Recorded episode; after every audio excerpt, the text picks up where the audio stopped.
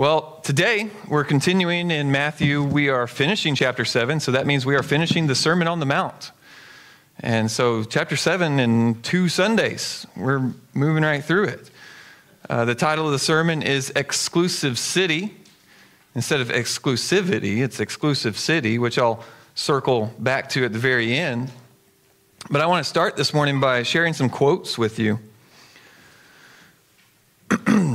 Do not exalt any path above God. There are many paths that lead to God.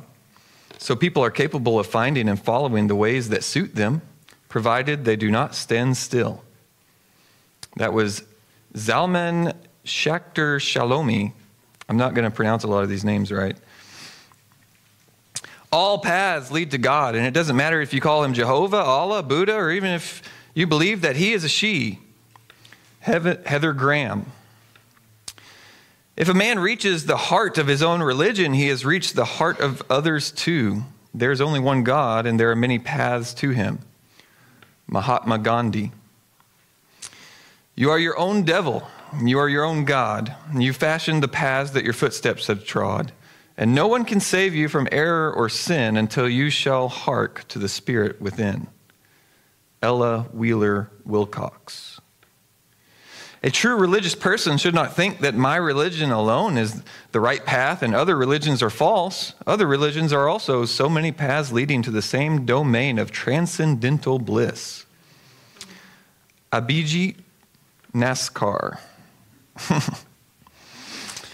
uh, because I believe God is bigger than the rules we impose on one another, I think He does not mind if we find different paths to Him. S.J. Parris. One should not think my religion alone is the right path and other religions are false. God can be realized by means of all paths. It is enough to have a sincere yearning for God. Infinite are the paths and infinite are the opinions. Ramakrishna. Well, I am a Christian who believes that there are certainly many more paths to God other than Christianity. Oprah Winfrey. there are many paths to God. What really bothers me and what I think is the height of arrogance and stupidity is when one group believes their way is the only way. That really gets my dander up. Leslie Jordan. See, there's something about exclusivity when it comes to religion and salvation that our world just cannot stand. They hate it. Yet we are not generally so opposed to exclusivity, and in so many ways. I mean, we have embraced it for all history. And I know things are changing, things are getting weird, and they're getting weird fast, but you know, uh, generally we haven't been opposed to the exclusivity of boys and girls bathrooms or boys and girls sports or you know, restaurant or our president being a natural born citizen, or we're not opposed to the exclusivity of restaurants having to pass health standards, right? Or doc or lawyers having to pass the bar exam, or doctors being required to have appropriate medical training. Right? We don't go around saying, well, anybody should be able to practice medicine. I mean, it shouldn't just be people with certain training and degrees. How dare you make doctors exclusive? Nobody's making that argument. Douglas O'Donnell said, and nobody thinks that if there is only one vaccine that will cure polio, that is too narrow, that we should be able to take whatever drug we want to cure polio. You see, we're, we're not opposed to exclusivity, but we are when it comes to God. So when Jesus says, I am the way, the truth, and the life, no one comes to the Father except through me, our world cringes and they scoff. But the reality remains Christianity is the only way to God. Christianity is exclusive. There is one gate, one road, one vine, one door, one shepherd, one Savior. And today we will see Jesus teach that, contrary to popular belief, there aren't even many options. There's actually only two. There's only two paths that people walk through life, after two gates that they go through. There's only two trees, two foundations. And out of those two, only one ever leads to life, which is what we'll see as we finish chapter 7 of Matthew today. Let's ask God to be with us, Lord. We pray that uh, I know you know, today, the people that I'm preaching to right now uh, are probably in general agreement about Christ being the only way. But that is not the case in this world. And we need this, Lord. We need this to be reinforced. We need to understand better, especially when it comes to false prophets, false converts. We need to know better how to engage with the world. Uh, we need to understand how you see things. Lord, we need these words from Christ. And so we pray that you would show us how much we need them and that we would listen. And we ask this in his name. Amen. So we're going to start with verses 13 and 14 of Matthew chapter 7. Enter through the narrow gate. For the gate is wide and the road broad that leads to destruction, and there are many who go through it. How narrow is the gate and difficult the road that leads to life, and few find it.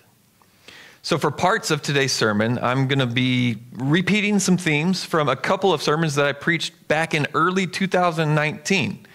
Uh, there's not going to be a lot of overlap, but if you were here back then, you might have remembered a couple sermons. Uh, one was titled No Third Road, and another was Didn't We or Didn't He? And so you'll, you'll get a little bit of overlap there because it's about these same passages. But in these verses, Jesus teaches us that there's only two gates, two paths, two ways in life. You see, Rama Krishna was right that there are infinite opinions. However, there are not infinite options. There's only two. People do all kinds of different things in life. They worship all kinds of different things. They believe all kinds of different things, but they are actually only on one of two paths after having walked through one of two gates. That's all there is. And uh, I want to cover a few just quick things at the beginning to build the foundation. And I actually already provided these for you in your notes. So if you're taking notes today, you'll see at the very top there are some things that you don't have to fill in. And what is the gate? That's one of the questions that we would ask. What is the gate? Well, it's, it's very simple. Jesus is the gate. John 10 9, he said, Yes, I am the gate. Those who come in through me will be saved. They will come and go freely and will find good pastors. He is the gate. How do we enter the gate? Well, Jesus says in our passage, by doing the will of God. But we should expand on that a little bit more because that only truly comes through repentance. So we enter the gate by repenting and putting our faith in Christ. We are saved by grace alone, through faith alone, in Christ alone. And I'll be expanding on that more. We also see that the gate is narrow. And we might ask ourselves, well, why does the gate have to be so narrow? Well, because God made it that way. I mean, that's really, I mean, some don't like that the gate, that's really what people hate about it, is that the gate is narrow. You know, Leslie Jordan said that's that, the narrowness, that's the height of stupidity and arrogance. Is that true? Well, you better be careful. We, we, we better be careful when we start attacking the creator of the universe, the, the one who, without whom you would not have life or breath or meaning at all.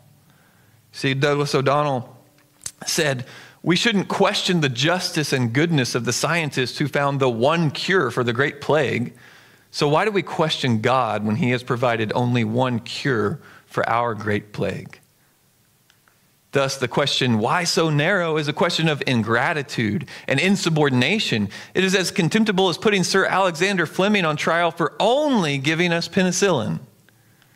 Therefore, in this courtroom, I throw out this case against God. Instead, I do what God does here in His Word. He puts us on trial. We must stand before Him and give an account for our choices. It's not the other way around. So, why is the gate so narrow? We can't fully answer that. We can't look into the mind of God. His ways are not our ways, His thoughts are not our thoughts. But we know that it is by His design, and we believe that He is a good, sovereign, perfect God and so it's narrow because that's the way that it needs to be. It must be that way. Now, what I've said so far supposes that the gate, as we imagine the illustration that Jesus lays out, that the gate is at the beginning of the road instead of at the end of the road, right? And people disagree about that. And it doesn't make a huge difference either way, but I tend to think that what Jesus is laying out, and, and as I'll show you, it makes the most sense that it is at the beginning of the road. So you walk through the gate, and that gets you onto the narrow path. And we'll see how that connects to just salvation in general. But I appreciated what D.A. Carson said. See, the narrow gate is not therefore thereby rendered superfluous, superfluous. Instead, it confirms that even the beginning of this path to life is restrictive. Here is no funnel that progressively narrows down, but a decisive break. You see, regardless of what anyone has in their mind about where the gate is, the truth remains that the path that we walk in following Christ, it doesn't start wide and easy and then slowly taper down and get narrower and more difficult as we go. It is narrow and difficult from beginning to end. You see, Jesus made it clear so often in his ministry that that was the case. He told that to people up front. He didn't try to bait and switch people. He wasn't like trying to lure them in. Come on, follow me, guys. Look at my road. Look, it's it's so uh, wide and so easy, and uh, just come on through. And then they find out later on, like, wait a second, Jesus, this is getting kind of tight now. This isn't what we got. This isn't what we were thought we were getting into. No, he told them up front what they were getting into. And uh, remember as well, there's no third road. There's no other option, right? There, Jesus never presented an option that's a wide, easy path to life. That is something that humans make up. See, we envision a third option. We envision something that we're like, ah, uh, it doesn't have to be so, you know, inclusive and, and, and sinful and, and, relativistic as this wide road that leads to death. But I don't think it has to be so holy and exclusive as this narrow road that Jesus talks about. No, there's, that's all there is. There's no other option. Furthermore, we shouldn't think of this road as the road that we walk in order to earn our salvation at the end of it. No, no. You see, going through that narrow gate at the beginning is salvation. Walking down that path is salvation. Walking through the pearly gates at the very end is salvation. Because remember, salvation is a process. We've got justification, sanctification, glorification, right? And I've taught about those many, many times, but I want them ingrained into your skull so that you will never forget them. They're always there. Justification is when we first when we were born again, when we first choose to repent of our sins and put our faith in Christ, we move from death to life, right? We become a Christian. Sanctification then is the path that we are walking to become more and more like Christ throughout the rest of our earthly life. We die to ourselves and we pick up our cross, we follow him, he slowly changes us. Glorification is what happens after this life when we die and we finally get sin removed and we get to live eternally with our Lord, finally, the way that it was meant to be. You see, for a true believer, for someone who is actually a Christian, justification is a past event. I have been saved from the penalty of my sins. Sanctification is a current event. I am being saved from the power of my sins. Glorification is a future event. I will be saved from the presence of my sins. See, we've got three we've got past, present, future. We're saved from penalty, power, presence. And that's what I envision as Jesus talks about this gate that goes to this road that leads to life. And it's a small gate that we walk through. We just we can't fit through it with all our sinful baggage. There's just not enough space. You, if you want to carry the greed and the worldly desires and the pleasures and the lusts and the pride, you're not going to be able to fit through, right? That's why being justified requires repentance. We have to turn. We have to lay down those things that we, we hold on to naturally with our sinful natures, but we have to turn and repent. We have to lay them down at the cross that marks the entry gate to the narrow road. You see, if you try to walk through that gate with your pride, thinking like, oh, I can do this my way, your head's too bloated and you're not, you're going to get stuck in the gate. All right, you're not going to make it through. And it's a really high tech gate, too. You know, it, doesn't just see what's on the outside, it, it, has all these scanners and it looks at your heart. It, it sees your mind, your motives, right? Your true desires. You take everything off so you can squeeze through, and then, and then it looks inside to see if there's something that you've hidden up in there. That's why nobody can get through this gate who isn't true, which is connects to what Jesus says about some people in verse 23 that we'll get to later. But that's also why so few people enter through this gate. Jesus said, Few find it. And this goes very well with Luke 13, 23, and 24. Then one said to him, Jesus, Lord, are, are there few who are saved? And he said to them, Strive to enter through the narrow gate, for many, I say to you, will seek to enter and not be able. They're like, Jesus, are, so are there only a few who are going to be saved? And Jesus is like, yeah. Yeah, that's, that's the way it is. That's the way it's going to be. You see, even though we don't like to think this way, Christianity will never be well represented in this world, at least this side of Christ's millennial kingdom. But that's the way it, we, we don't want to believe it sometimes. We, don't believe it. We don't want to, but that's the, between the people who just outright reject Christ, you know, we, we, the parable of the sower, right? The seeds that are thrown on the road and just get picked up by the birds, and then the people who fall on the rocky soil or the thorny soil and they don't produce fruit, right? Because they, they received the gospel with gladness, but then they didn't produce fruit. Between those three seeds, we end up with just a few who are the good soil, a few who actually find the narrow gate and walk through it.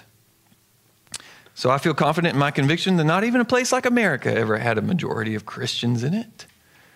We very well probably had a majority of fake Christians, but that is far different. And where are we today? I don't know. Only God knows. Wouldn't surprise me at all if only 5% of our nation has walked through the narrow gate. But why do so few find it? That's the next question that I want us to answer. Why we you know we look why is it narrow, but why do so few walk through it? And the Bible gives us the answers. The first reason is because of evil. We were reading last week Jesus called his own followers evil. And it's like, "Whoa, seriously?" Yeah, seriously. That's exactly what we are until we are born again. The Bible teaches us clearly we have a sinful nature. Jeremiah 17:9 The heart is deceitful above all things and beyond cure. Who can understand it? Psalm 51:5 Surely I was sinful at birth, sinful from the time my mother conceived me. Ephesians 2 3, all of us also lived among them at one time, gratifying the cravings of our flesh and following its desires and thoughts. Like the rest, we were by nature deserving of wrath. Romans 7:18 For I know that good itself does not dwell in me that is in my sinful nature for I have the desire to do what is good but I cannot carry it out.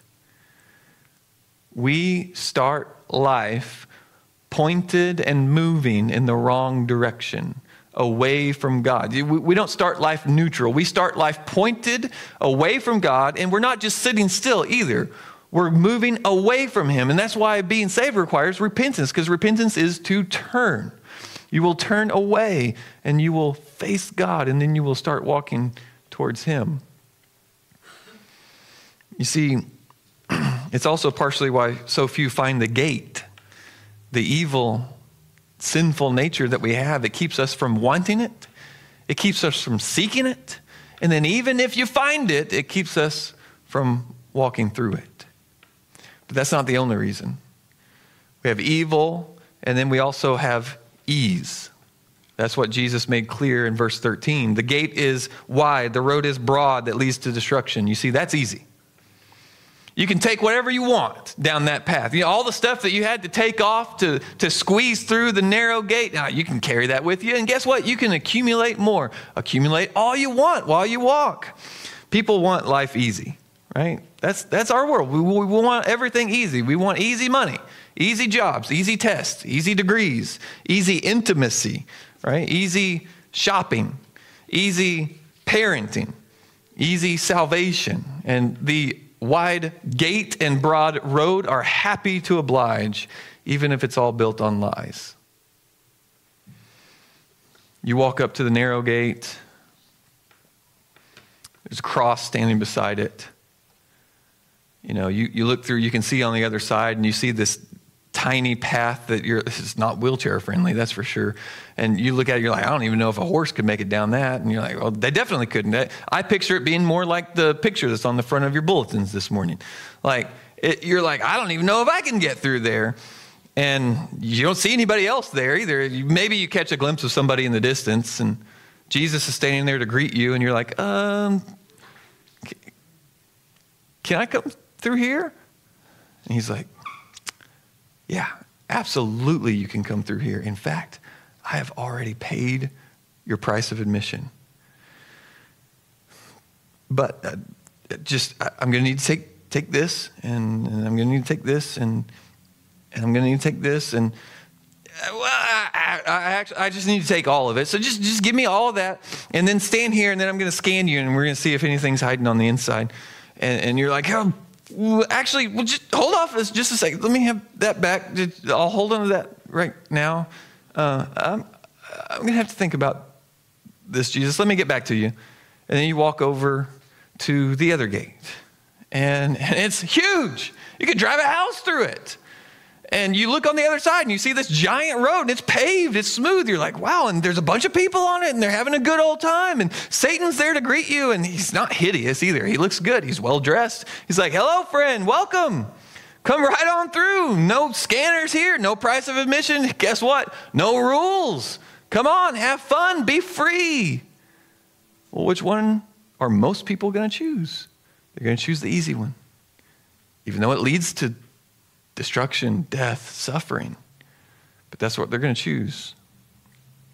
They're going to choose that path because of evil, ease, and then verses 15 through uh, 20 tell us the next one. Be on your guard against false prophets who come to you in sheep's clothing, but inwardly are ravaging wolves. You'll recognize them by their fruit. Are grapes gathered from thorn bushes or figs from thistles? In the same way, every good tree produces good fruit, but a bad tree produces bad fruit. A good tree can't produce bad fruit, neither can a bad tree produce good fruit. Every tree that doesn't produce good fruit is cut down and thrown into the fire. So you'll recognize them by their fruit. You see, so few find and walk through the narrow gate because of evil, ease, and error. You could put in parentheses false prophets next to error if you wanted to. People get led astray by lies. Our world is a false gospel factory. And guess what? Satan doesn't care which one you believe. He doesn't care which lie you believe. As long as you believe a lie, that's good for him. And uh, all the lies you want can pile up on the wide road. It doesn't matter. One of the jobs of a pastor is to protect his flock, to protect the sheep from the wolves, from the false teachers, which is why it's hard to understand sometimes because some people get so worked up anytime a Christian or a pastor like recognizes and points out a false teacher. And it's like, well, what are you worked up about? Like, that's what we're supposed to do. So they must misunderstand biblical judgment, as we learned last week, right? Now, of course, that those things they can be misused, they can be abused, and it's sad when they are. People can get mislabeled as heretics and and you know, so we have false teachers out there. We also we, there's also there's wolves, and then there's also some people who I don't know. Maybe they're not heretics. Maybe they are. Maybe they're not. But they're also they're just not really good. They're not healthy. You should uh, be better off to avoid them, right? And so when I come and, and I tell people, when I tell our church, like, hey, you stay away from Joel Osteen, stay away from Bill Johnson. You know, that I'm just doing my job. You know, when when I when I tell the ladies, you know what? I think you're better off without Beth Moore Bible studies in your life. I think there's better things that you could be putting into your life. And I'm not being slanderous. I'm not being hateful. I'm just trying to protect, trying to provide you with what is good, what is healthy. And how do we recognize these people? Jesus says, by their fruit. Well, that sounds simple, but it's not always so easy. You know, it's not, I mean, you guys, you go to the grocery stores and stuff. Is it always easy to pick the, the good fruit? No. You get home and then you're like, this fruit's terrible. I'm going to take it back. And some, sometimes you can see it on the outside, right? You see it very clearly and you're like, I'm just going to avoid that. I can see clearly it's rotten. But then there's other times it looks good on the outside and then you bite into it and then you spit it out instantly because you realize it's rotten. But then there's other times when it looks good on the outside and you bite into it and it tastes good and you gobble it up and then you're puking in the middle of the night. It's not always so easy to tell, right? Sometimes it happens quickly and sometimes it happens slowly over time. Take a look at Judas. Of course, Jesus knew the whole time, but nobody else did. He spent years with the disciples. Eventually, his fruit was exposed. Same thing with Ananias and Sapphira, Simon the magician. You know, Jon Bloom said the Greek word translated into English as weed in this parable uh, is zizanion, which the original readers would, and this is the wheat and the weeds, which the original readers would likely have understood to be a particular weed called darnel. Darnel has been known as wheat's evil twin for thousands of years because, in seed form and early development, it looks very much like wheat, but it's toxic to humans and so must be separated at harvest. See, Jesus doesn't tell us how quickly and how easily it will be to know them by their fruits, but eventually we will know them by their fruits. Sometimes we'll recognize that here before the final separating, you know, through church discipline and things like that. Sometimes it won't happen until Jesus finally separates the wheat from the weeds, the sheep from the goats. And I'm not focusing specifically on false teachers today, but uh, we do need to know what to look for. John MacArthur put it well when he said that we're always we're looking at their character and their creed. I didn't put that in your notes, but if you wanted to add it, we're looking at their character and their creed. You know, sometimes people have the right doctrines and they have the wrong character. And that's a problem, right? They're false. That's someone not to follow. Sometimes they appear to have the right character, though, and you can see that they have the right, the wrong doctrines. And sometimes you can see both clearly. It always depends, but that's what we are looking for, right? We're not looking for just because someone has, as we're going to see in a moment, just because someone uh, prophesies, performs miracles, casts out demons, and all these things that they could show, that doesn't mean anything. It doesn't prove anything, at least. You see, we're looking at how do they handle the Word of God, and do they fit the biblical qualifications of a spiritual leader? And eventually their fruit will be exposed.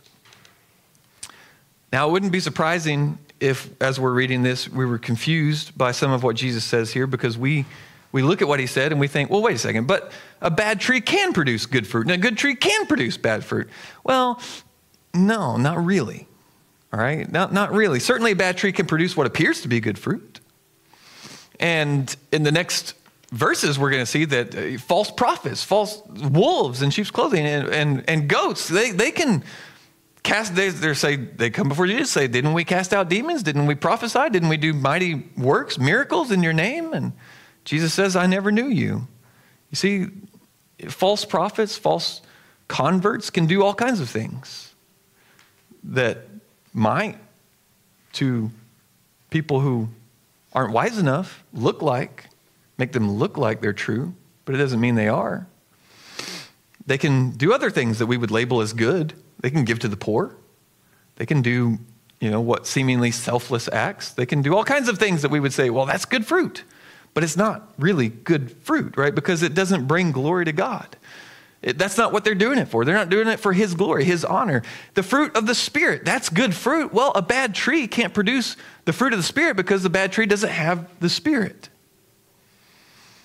And anything that appears to be good is not good because it's not done for the right reasons.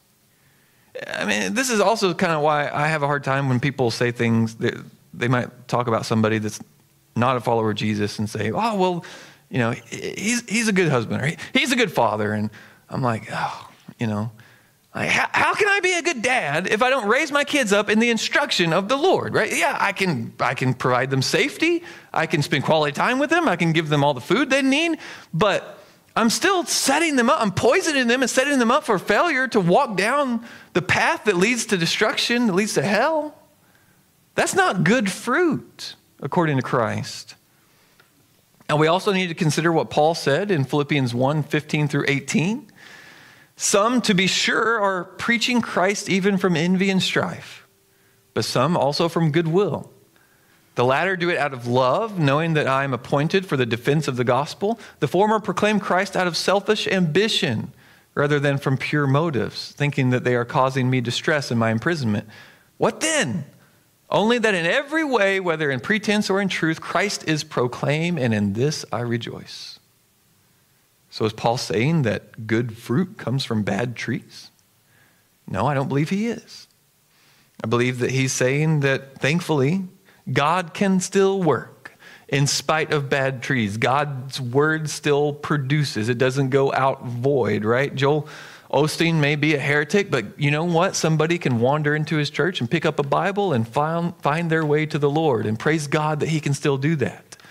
And you know what? I don't think that somebody like that preaches the real gospel, but there are people who can preach the true gospel with the wrong motives.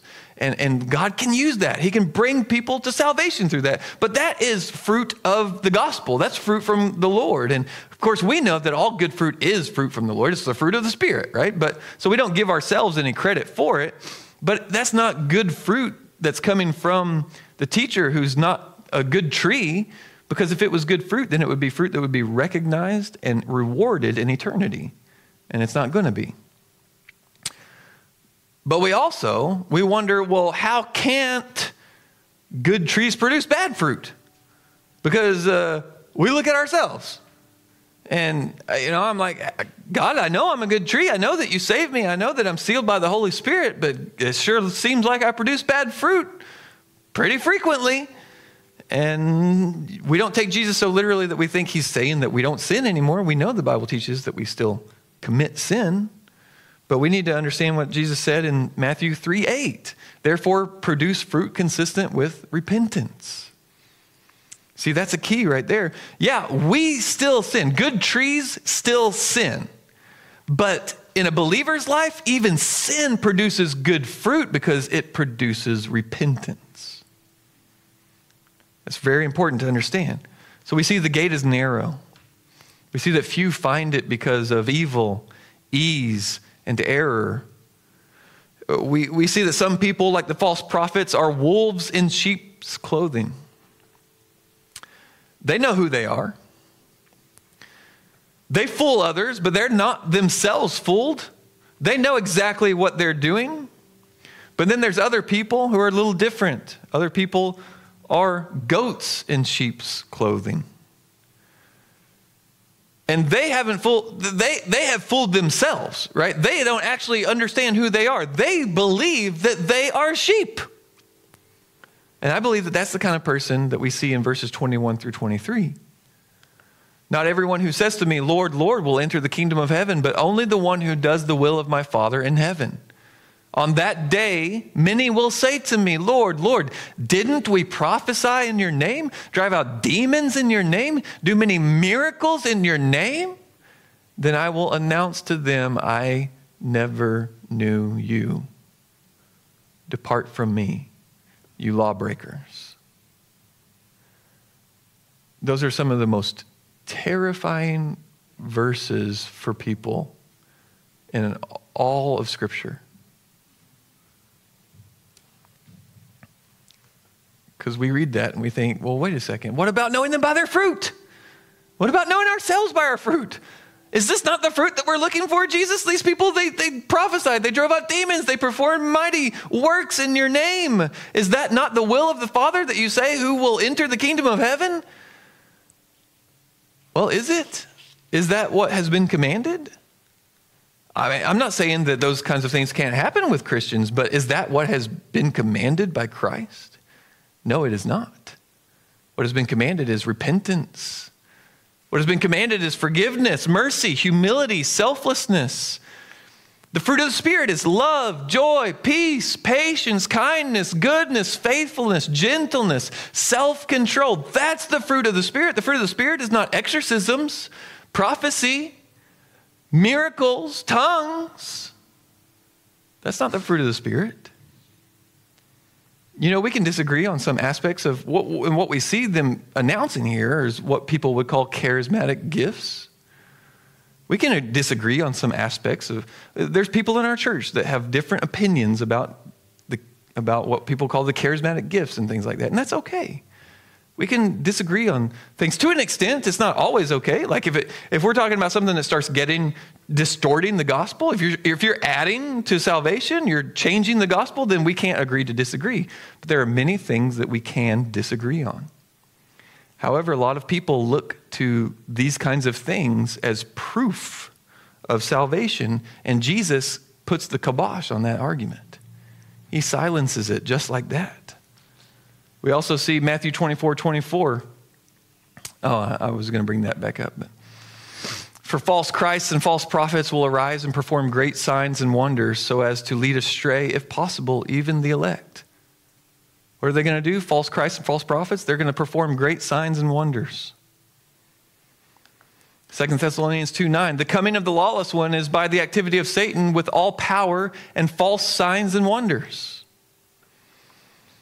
uh, Revelation 13, 13 and 14. It performs, and this is going to be a false prophet here, great signs, even making fire come down from heaven to earth in front of people. And by the signs that it is allowed to work in the presence of the beast, it deceives those who dwell on earth, telling them to make an image for the beast that was wounded by the sword and yet lived few chapters later in chapter 16. And I saw coming out of the mouth of the dragon and out of the mouth of the beast and out of the mouth of the false prophet three unclean spirits like frogs, for they are demonic spirits, performing signs, who go abroad to the kings of the whole world to assemble them for battle on the great day of God the Almighty. Satan has power, he can perform wonders. We know that that happens. It's, it's going to happen even more as we near the end. And we know that power doesn't come from God, but it is real. And this is the difference, this highlights the difference of trying to show up to God and get into heaven with a resume instead of a referral. I mean, what are these people doing? Look at the things they list. Didn't we prophesy? Didn't we cast out demons? Didn't we do many mighty works in your name? I mean, if we're looking for true converts, those seem like the kinds of things that you'd be looking for. A lot of us, we'd stand before God and we'd be like, well, God, didn't I sit in church and listen to people prophesy? Didn't I pray that I would never meet a demon possessed person? And didn't I do some average works in your name from time to time? And so a lot of us, we look at these people and what they're claiming and we're like, what are you talking about? Those are the super Christians. But he says, I never knew you. I want you to notice what their focus was. Picture yourself finally standing before Jesus. You're faced with the famous hypothetical question why should I let you into my heaven? What's your attitude going to be? What's your response going to be? Well, here's my resume, Jesus. Here's what I did this, this, this, this, this. You see, but that's not the focus of a true disciple. We don't ask, didn't we? We ask, didn't he? We look at Jesus and we say, Why should you let me in? Jesus, didn't you? Didn't you leave your place in heaven beside the Father to come down and be with us? Didn't you, weren't you born of a, a perfect birth, lived a perfect life? so that you could be the spotless lamb? Didn't you sacrifice yourself on the cross as a as payment for my sins? Didn't you conquer death with your resurrection? Didn't you offer eternal life to those who would repent and put their faith in you? Didn't you go back up to the Father and sit by him to intercede for me? Didn't you send the Holy Spirit back to seal me and be my guarantee? Jesus, didn't you? You see, that's the focus. That's the difference between a wolf, a wolf and a goat and a, and a true sheep.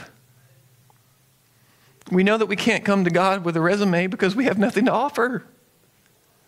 So we come with a referral. We look at Jesus. We point at him.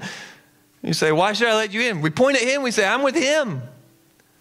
He invited me, he told me I could come. You see, a wolf is focused on looking like a sheep so they can destroy the church. A goat is focused on looking like a sheep so that they could actually be one. They want to be the church. But we must beware. That's what Jesus says beware. O'Donnell again said, Beware of whom? Beware of those new atheists who attack Christianity? No. We can recognize them for who they are. Beware of bizarre cult leaders? No. They are obvious also. Rather, we are to beware of men and women who look like Christians, who come to you in sheep's clothing, who talk like Christians, Lord, Lord, and who act like super Christians, preaching and casting out demons and doing mighty miracles. That's who we're warned about. Paul in the book of Acts does the same thing when he's uh, talking to the elders. He warns them of those who would come and infiltrate from the inside out. See, Jesus is going to say to them, I never knew you. Go away. Which is great support for the security, the eternal security of a true believer. These people didn't, they weren't saved. They didn't lose their salvation. Jesus didn't know them and then unknow them. He said, I never knew you. You see, we don't, we don't, a Christian doesn't have to be worried about losing their salvation. That, that's not a fear in the church. That's not something that I need to guard against happening in the church because it's a thing that can't happen. But false conversions is a real big problem. That's a thing that happens, according to Christ, more often than not. So we've seen that Jesus has showed us two gates two paths, two trees, and he finishes with two foundations. Famous passage you guys have read many times, I'm sure. Verse 24, therefore, everyone who hears these words of mine and acts on them will be like a wise man who built his house on the rock. The rain fell, the rivers rose, the winds blew and pounded that house, yet it didn't collapse because its foundation was on the rock. But everyone who hears these words of mine and doesn't act on them will be like a foolish man who built his house on the sand. The rain fell, the rivers rose, the winds blew and pounded that house, and it collapsed. It collapsed with a great crash. This is a well known passage. I, I think it can often be a misappropriated passage because I think sometimes people look at the storms that come and they think, oh, the, you know, the regular storms of life that we have to make it through. But that's not what Jesus is envisioning here. This is, this is the final storm. This is the judgment.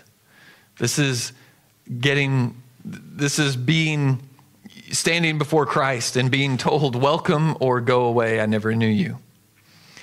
Right? This, that's not to say, I mean, obviously, a true believer is going to make it through whatever storms in life come. And, and the Bible is full of plenty of things to help us through those things, but that's not what is envisioned in this passage. And with all of this section, and why I'm not going to, you know, highlight and expand on this particular part of the analogy is that Jesus is making the same point again and again and again. There's only one way. There's only one gate to enter through, one path to walk on, one vine, one tree that produces fruit, one foundation to build on. And he, that's Him. He is the gate. His way is the path. He is the vine that we latch ourselves onto so that we can produce fruit. He is the foundation that we build on, the chief cornerstone without which the whole structure would come tumbling down. And He is the King who speaks by his own authority as he finishes this sermon. When Jesus had finished these things, the crowds were astonished at his teaching because he was teaching them like one who had authority and not like their scribes. And I've talked about that a few weeks ago. You see, Jesus didn't have to reference anybody else. Many of us, we've done schooling, we've written research papers, and we know that when we do that, we've got to fill it up with all these references, right? We've got to show that we were getting our information from the experts, and that gives authority to our paper. But Jesus didn't need to do that. He is the reference. He didn't need to say God says. He didn't need to say Scripture says. He didn't need to say uh, attach himself to some rabbi that everybody liked. When he spoke, it was by his authority. He said, You've heard that it was said, but here's what I say.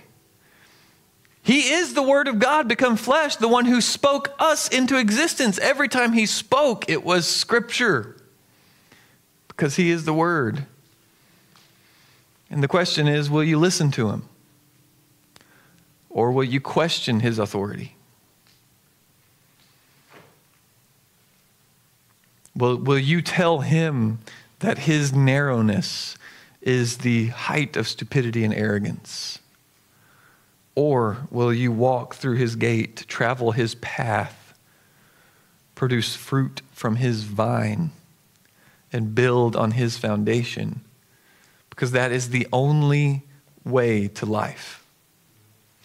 Because heaven is an exclusive city.